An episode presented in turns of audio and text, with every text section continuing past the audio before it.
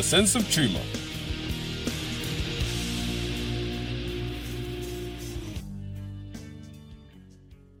Hello and welcome to the final, yes, this time it really is final, episode of A Sense of Tumour with me, Angela Young. This podcast series has followed me on my journey through a course of radiotherapy to treat the residue of a brain tumour. I've met so many interesting people along the way. Victoria Derbyshire talking about her public battle with breast cancer, and Tony Iommi from Black Sabbath talking about how he dealt with radiotherapy for lymphoma. I also spoke to the brain surgeon who operated on a woman while she was awake and playing the violin, plus the head of Cancer Research UK and the Regius Professor of Physics at Addenbrooke's Hospital. But the guest who drew the most comments was Nicki Chapman, presenter of Escape to the Country and former pop idol judge. She had an operation to remove a meningioma which was similar in size and location to mine. She appeared briefly in episode 4 but actually, we had a good old chat, and listeners have told me they'd like to hear more. So here is a natter with Nicki. We started our conversation by my asking how she discovered she had a brain tumour. So for me, I, I, at the beginning of last year, so 2019, I started to feel quite tired. But again, because of my age, you don't know whether that's because you're going through the menopause or it's because I wasn't working at the time. And sometimes the less you do, the more tired you are in a weird sort of way. But um, I came home from a, quite a busy day and um, I was having some interviews really and some meetings. And when I got back, I tried to email somebody and they'd already e- emailed me first. And I can remember thinking, damn, I wanted to say thank you, but they'd got to me. So I emailed back, but it took forever. And that sounds so silly now, but at the time I was thinking, why can't I email properly?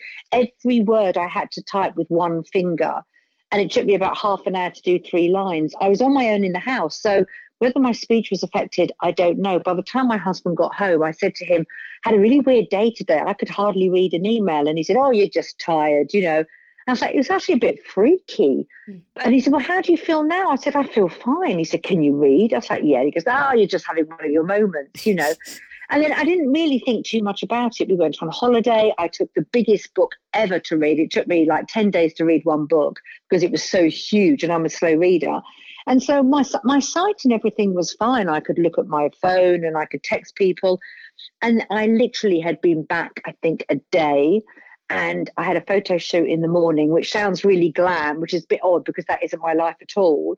But we did this lovely photo shoot, and I walked to meet a friend for lunch, and I got lost. I was reading my phone as a map, and I don't know about you, Angela, but sometimes I'm like, is this north, south, east, or west? Which way do I go? and so, you know, I just thought, oh God, and I was an hour late for the lunch, walking round and round Regent Street trying to find this stupid restaurant. And then I left him and went somewhere else. And literally, I was going for a voiceover in the afternoon. It's one of those days I packed it all in one day. And all I had to do was voice a paragraph that we'd got wrong or something had gone wrong on the Escape to the Country. And as I walked into the building, I couldn't remember who I was seeing and why I was there. So I took my phone out of my pocket. I was oh, yes, yes, I'm meeting. And it was my big boss who I've known for years, lovely, lovely man. And by the time I got into the edit suite, I couldn't talk. And the editor was like, Hi, Nicki, how are you? You do you a cup of tea? And I nodded. And it took about 10 minutes for my um, sort of brain to kick in to work out why I was there and to be able to speak. So when my friend John came in, who is my big, big boss, and said, you know, Are you okay? And I said, No, no, I'm not. I said, This really weird things happened. And we decided I'd had a migraine. That's mm. what we both decided. Never had one in my life, but we decided that's what it was. Mm. Had a few drinks afterwards. And after a couple of drinks, I said, Oh, I better go home told my husband again. And the next morning woke up feeling fine, turned on the computer, and I couldn't read. So I called my doctor and she said, Don't come in. I think you've had a stroke. You better get to the hospital. And so Shaki, my husband, took me to the hospital, and I knew straight away if they think you've had a stroke or a heart attack, you literally go to the front of the queue. Mm. And within 10 minutes, they saw me. I didn't have to wait very long. We got there at nine o'clock, so it wasn't busy and I was in the scanner and I could tell by the way they were like, mm. we're just going to take a mm. few more that mm. this wasn't a stroke. This was something else.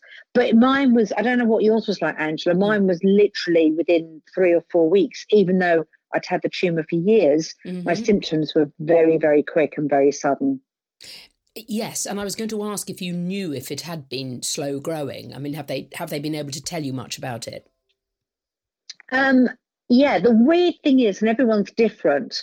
I haven't looked it up on the internet, which is quite strange. And my consultant said to me afterwards, "We said, well, so you know, how did you put the um, sort of everything back in its right place?" And he said, "Well, the metal plate." And my husband and I looked at each other and went, "What metal plate?" So, I mean, I think that says it all, doesn't it? You know, I did very little research, but the reason, and I don't want to sound sort of too glib on that, she says, taking a slurp of tea, is my consultant was so brilliant. I hung on his every word. He is also very handsome. And I have told him to his face, I'm not saying anything that I haven't said before, but I just literally, everything he tells me to do, I do.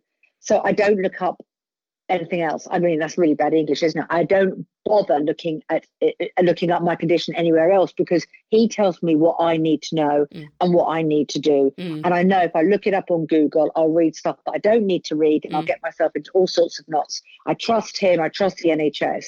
So it is slow growing, going back to your question, which took me forever to answer.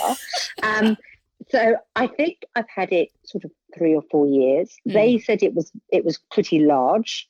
But then I've had so much correspondence from other people whose whose tumours are much bigger than mine. So I came out thinking I've got a large tumour.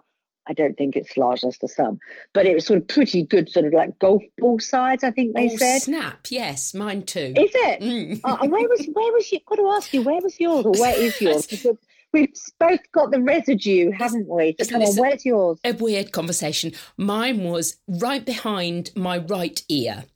And I'd got whooshing in my ear, like waves crashing. And my GP said I had earwax and gave me eardrops. And I'd got headaches for two years that would make me randomly throw up. And traveling was awful. I kept arriving at people's, you know, friends' houses and bursting through the door and saying, "Where's the toilet?" and throwing up. And and, and the Really? G- yeah, but the GP, just like you've described, uh, said um, stress, anxiety, hormones, all those things, which I do think GPs tend to um, lump us women of a certain age into that group. Well, mine said stroke. Yeah. That's what she thought. Because when I rang up, the receptionist said, "Oh, she's really busy, Nicki. She can't see you today." And I said, "I can't see. I can't see." And the receptionist said, "Have you gone and had your eyes tested recently? Have you, you know?" And I said to and I said to the lady, "I'm not being funny. There is something wrong with me. I Mm, just mm. know." And the receptionist said she could tell by my voice, and she said, "I'll get the doctor to call you straight back." And so the doctor called me straight back, and then she said, she listened to what I had to say, and she said, "It sounds like a stroke." Mm, mhm. I have to say, after when I was in the hospital and they diagnosed the tumor, we rang the GP to tell her, and they said, "We've been talking about you all morning, Mm. and we wondered what it was." And my husband rang and said, "Look, Nicki wanted you to know it's a stroke." And then the next day, I went and bought two um, bouquets of flowers, not just for my NHS doctor, but also for the receptionist, because if they had fobbed me off, Mm. I probably wouldn't have gone any further. And who knows? Because obviously mine suddenly kicked in. Mm. So I am extremely grateful, but I'm very sorry that your responses weren't quite the same as mine, our experiences. My husband diagnosed me through a family medical encyclopedia. Uh, it had been No. Yes, it'd been given to us as a wedding present, and it had a flow chart about headaches. And the first question was, um, if you have headaches in the morning, which I now know is a red flag, uh, have you been drinking the night before? If yes, you have a hangover. If no, follow this. and he he was trying not to say anything, but he did buy me a nice um, wedding anniversary present. And he said to a friend, "I'm just going to keep the receipt in case." I mean, I mean. Oh, I mean, we have to laugh now. I know, we? We you have do. to laugh now. But what I wanted to talk about was uh, the the the intimate nature of brain surgery. Because I mean, we're, we're women. We think gynecology is a is a necessary intrusion, but there's Yeah. nothing like having someone's hand inside your brain, is there? No, I mean it's quite amazing. My they told me straight away because I went to A and E. So a lovely doctor took me to one side and said, "You have a brain tumor." So you know, after picking myself up off the floor, and I Mm. can remember not having a tissue, and nor did my husband. And thinking, looking at my sleeve, and I said to him, "I'm." going to cry, but just keep talking and ignore me. And, you know, sort of like sniffing nose and all of that. All, you know, everything was moist. And he just looked at me and I just was sobbing. I said, ignore me. Just tell me what I need to know. Mm. So I didn't have, I sort of knew straight away. But the one thing they did say to me pretty early on, and I'm sure you feel the same, is we don't think it's cancer. No, quite. And yeah you know, first of all, getting over the, oh, I don't have a stroke at 52, fine, but you've got a brain tumor. Okay, fine, I think, but we don't think it's cancer, but you might lose your sight and you might not be able to speak. So that was my, my, uh, I call him Bert. He's behind my left ear. So we're like mirrors, you and I. Oh my goodness. We're just like mirrors. So mine's behind my left ear. And again, like you, I've got a little bit of Bert left. Mm. Um, the clean version is Bert. The the filthy version is Bert. The b- b- b- b- and you can guess what the rest of it is. Um, but it, it is a weird thing because they they did say to me that there could be big ramifications mm. after the surgery. Mm. Um, they didn't know if they could get it all out, and they were right. They couldn't because of where it was. It'd be too dangerous to remove all of Bert. So Bert is now with me forever but it is it is a weird thing. It's a, it's a club that I didn't know I wanted to be in, and if I had you know my time again, I'd rather not. Mm. Um, but a friend of mine is is has been very very ill, and he contacted me and he said, "Nicki, it's a dark gift. It's the gift that you didn't ask for." But it makes you treasure things afterwards. And I can really understand this. Angela, you and I have this dark gift. We're in a club with thousands and thousands of other people that we didn't know we were going to be in a club with. But we, we all have that bond, we all have that understanding. And at the moment, we've all come through it. We don't know about the future. And I put one foot in front of the other, and I don't worry about the future as I don't worry about the past. I'm in the present. Mm. You know, my, I don't know how you deal with it, but my brain tumor is in a filing cabinet and it's in the bottom drawer and he's always going to be there but i don't need to keep opening that drawer and having a look at him he's fine where he is. I don't need to. I don't want him to dictate the way I live my life. I don't want to live my life as the woman that has the brain tumor. That, that, I want to be mm, me. That was my next question. It's how you, how you were not defined by it because um, I was living in Munich when you were diagnosed, and I actually had no idea. And I'm really pleased because I I, I think of Sue Perkins and I think of Martin Kemp and I think, oh, they had brain tumours. And I don't think that about you, even though I now know you, you have. And so I think you're absolutely right. You you you need to not be defined by it.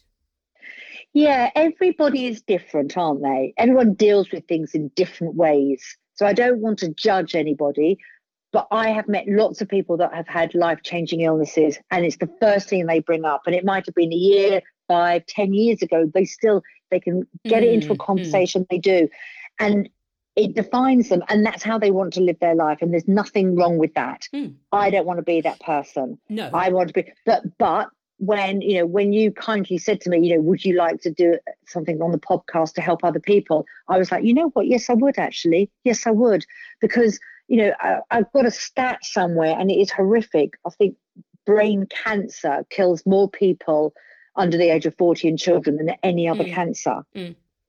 I didn't know that. Did you? No, I didn't. And this podcast is, is doing two things. Um, it's it, it's my way of dealing with it. I'm a reporter. Uh, give me a microphone, and I have a sense of control over something that you feel completely out of control of. So bringing it into your sphere of knowledge.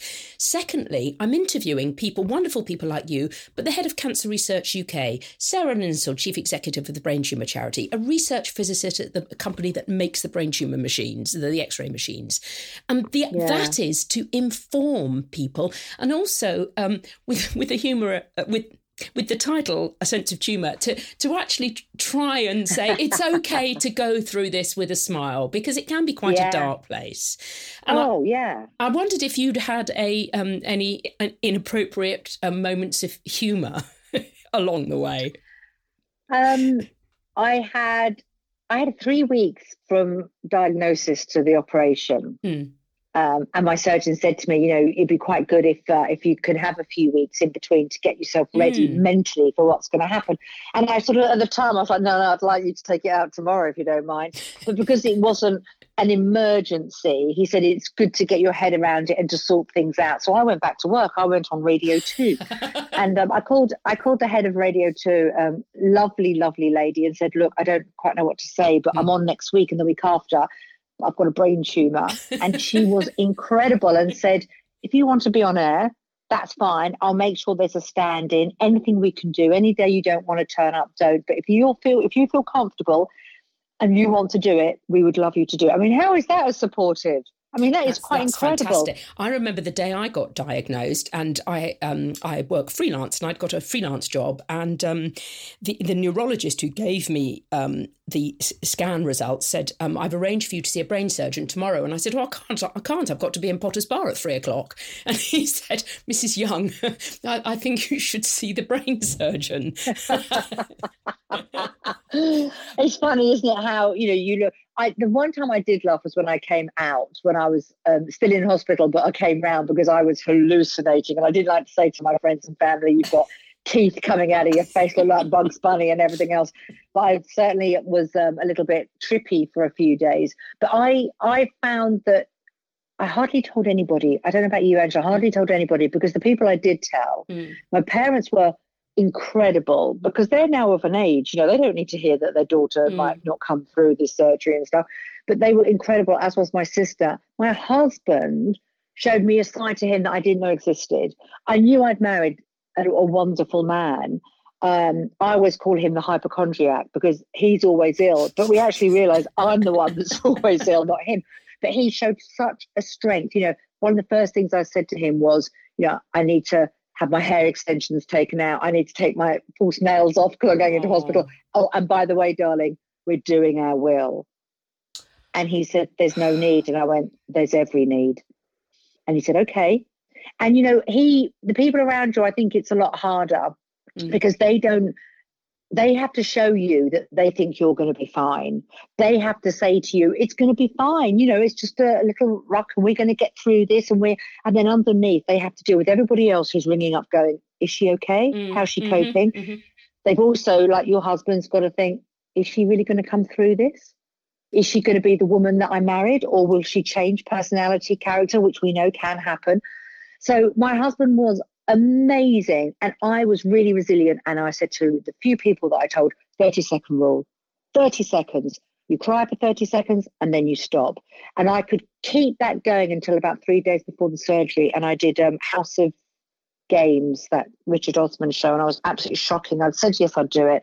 And I didn't want to cancel, and I should have done. And I came home and I was on my hands and knees. It was mm. three days before the surgery. And it was like, and I said, I didn't really laugh before, is the honest truth. I put one foot in front of the other and I'm going to beat this.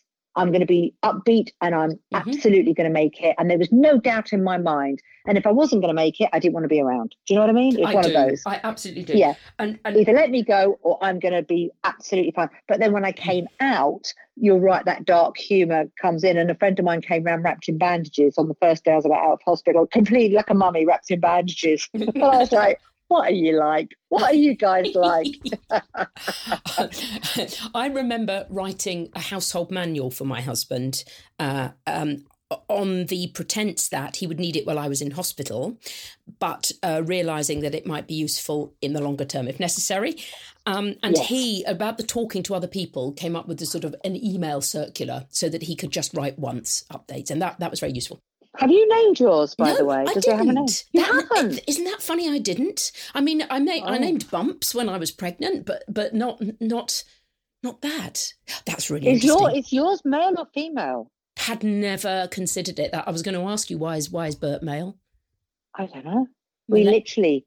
Are we allowed to swear on this or not? You yes. can always bleep it out, can't yes. you? So we're sitting in um, Charing Cross Hospital, which isn't far from where we live and they told me that I've got a tumor. So my nose is dribbling and I don't have a tissue and my eyes are red. And and you know I'm not looking my best. And there's everyone in the waiting room all looking at me waiting probably for similar results not looking their best either. And um and i turned around to, to my husband Shaq and i said it's bert bert the bastard. And he was like yeah. And i was like that's it. That's it. His name he's named and shamed yeah bert the bastard one of the things that really I remember so well was um, when they said we think it's not cancerous, and I couldn't understand how they could tell, and, and now I do because they can nearly always tell by the look of it is the truth.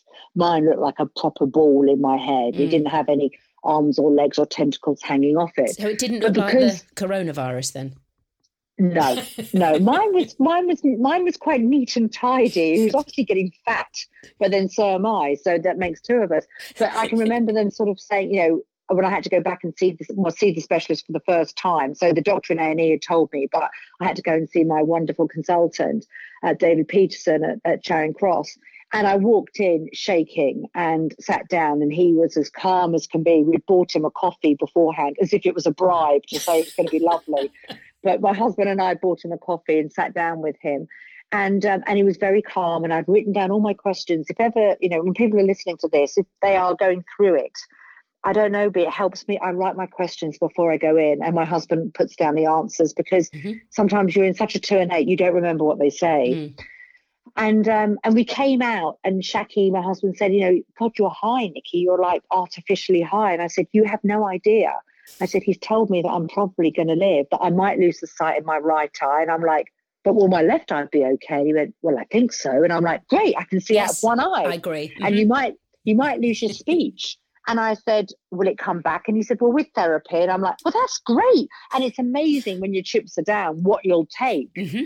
And I said to him, and I don't know how you felt, but I said to him, Will I change? Will my personality and my character change? And he said, Why did you ask? And I said, Well, I have heard that when people are very ill, sometimes that happens, especially with um, with brain traumas and things. And he said, do you like who you are? And I said, well, I do in a way, and I'm a presenter, so I'd like to not change if you don't mind. And he said, and I'm not sure whether I'm allowed to say this or not, but he said, can't we improve on we can't improve on perfection then oh i mean isn't that just lovely and so i lovely. walked out so high and Shaq's like there's a long way to go nick and i'm like i know but he's told me that i might only lose one eye and i might lose a bit of speech but i can live with that i can absolutely live with that. And that's a weird thing, even now sitting here, able bodied, being able to see. So when I came out of my operation, handsome surgeon comes through the swinging doors. You know, it's like watching a drama, and he whips off the cap that they wear when you're having your operation. And again, it's like a movie. And I sort of look at him with this massively bandaged head, thinking, oh my God, I'm in so much pain. And I said, is that my handsome surgeon? And he said, well, um, yes. and I said, thank you. He said, I'll talk to you in a minute. And then the, man next to me who's looking after me, um, I won't name him, but I remember his name very clearly. He was holding my hand and he said, are you okay, Nicola? Because I'm Nicola, you know, my mm-hmm. proper name is Nicola.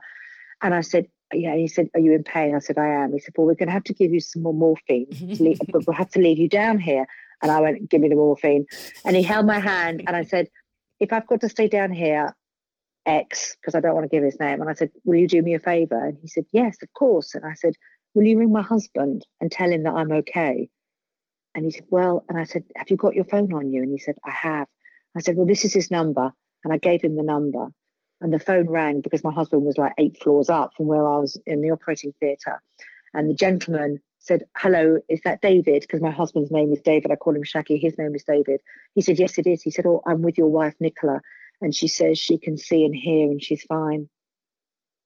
And that was the moment because Shaq realized, because our surname is Shackleton, I call him Shaq or Shacky, that not only could I hear and see, which was the big thing that we were waiting to find out, but I'd also remembered his mobile number, oh. like just after coming out of surgery.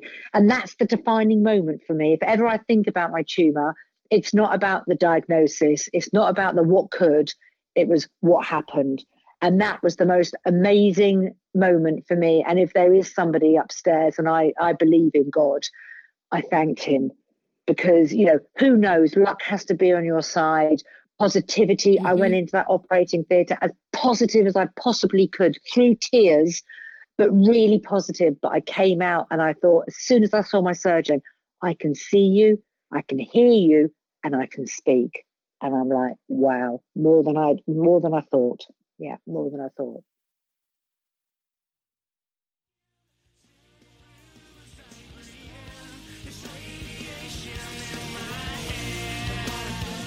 And what a wonderfully positive way to end this series. My thanks to Nicki and to Ben Carver for sound design, to the staff in the radiotherapy department of Addenbrooke's Hospital, to the Brain Tumour Charity and to the band Feeder for the use of their song Radiation in My Head. And finally, to my family for their love and support throughout this time. Bye for now.